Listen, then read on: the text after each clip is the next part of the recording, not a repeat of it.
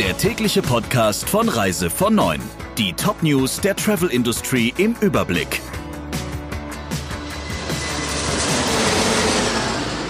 Mein Name ist Jennifer Hess. Einen wunderschönen guten Morgen.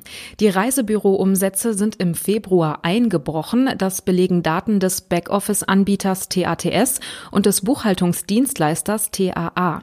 Der fakturierte Gesamtumsatz der im TATS Reisebüro-Spiegel erfassten Reisebüros hat im Februar im Vergleich zum Vergleichsmonat 2019 bei minus 23 Prozent gelegen. TAA diagnostiziert im Nurflugsegment einen Einbruch um fast fast ein Drittel. Weil sich das Coronavirus immer weiter ausbreitet, wächst die Sorge, verbindliche Reisen zu buchen, sagt der TAA-Chef. Deshalb sei es umso wichtiger, dass Dienstleister mit kulanten Stornierungsbedingungen für Planungssicherheit sorgen. Das Kreuzfahrtschiff Aida Diva ist in der Dominikanischen Republik abgewiesen worden und damit nehmen die Probleme der Reedereien wegen des Coronavirus kein Ende.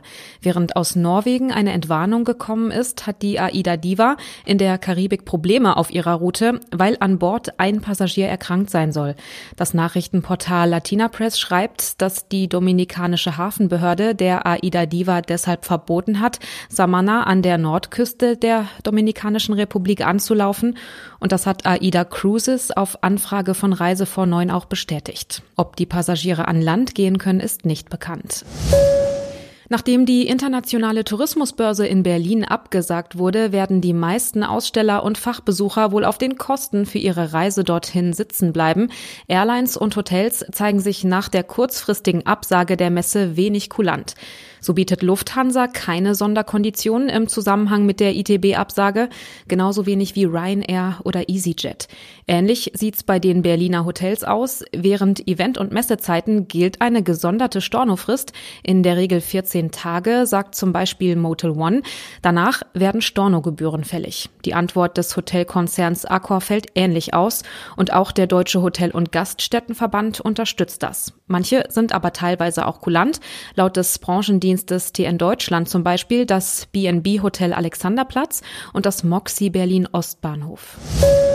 Auf Kreuzfahrtschiffen und in einigen Reiseländern werden Urlaubern für ärztliche Behandlungen oft Kosten in Rechnung gestellt, die das Fünffache oder mehr der in Deutschland üblichen Sätze betragen.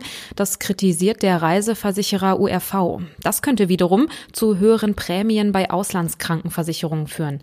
In einem Einzelfall habe eine Blinddarmoperation 100.000 Euro kosten sollen, heißt es von der URV. Unter den Ländern seien neben den USA auch Mexiko, Ägypten und auch Spanien und die Türkei. Der Solamento-Chef startet eine Social-Media-Aktion gegen rechts. Eigentlich war der Start der Kampagne für die ITB geplant. Jetzt verlegt sie Sascha Nietzsche in digitale Kanäle. Kern der Aktion sind plakative Headlines und Hashtags unter dem Slogan Solamento zeigt Gesicht, die eine deutliche Positionierung gegen den aktuellen Rechtsruck in der Gesellschaft ausdrücken sollen. Er sei vor allem wegen des zunehmenden Zuspruchs für die AfD besorgt, sagt der Geschäftsführer des mobilen Vertriebssystems, dem rund 300 Reiseverkäufer angeschlossen sind. Es sei höchste Zeit, Haltung zu beziehen. Das waren die wichtigsten Meldungen im Überblick. Wir wünschen noch einen schönen Donnerstag. Der Reise von Neuen Podcast in Kooperation mit Radio Tourism. Mehr News aus der Travel Industry finden Sie auf reisevon und in unserem täglichen kostenlosen Newsletter.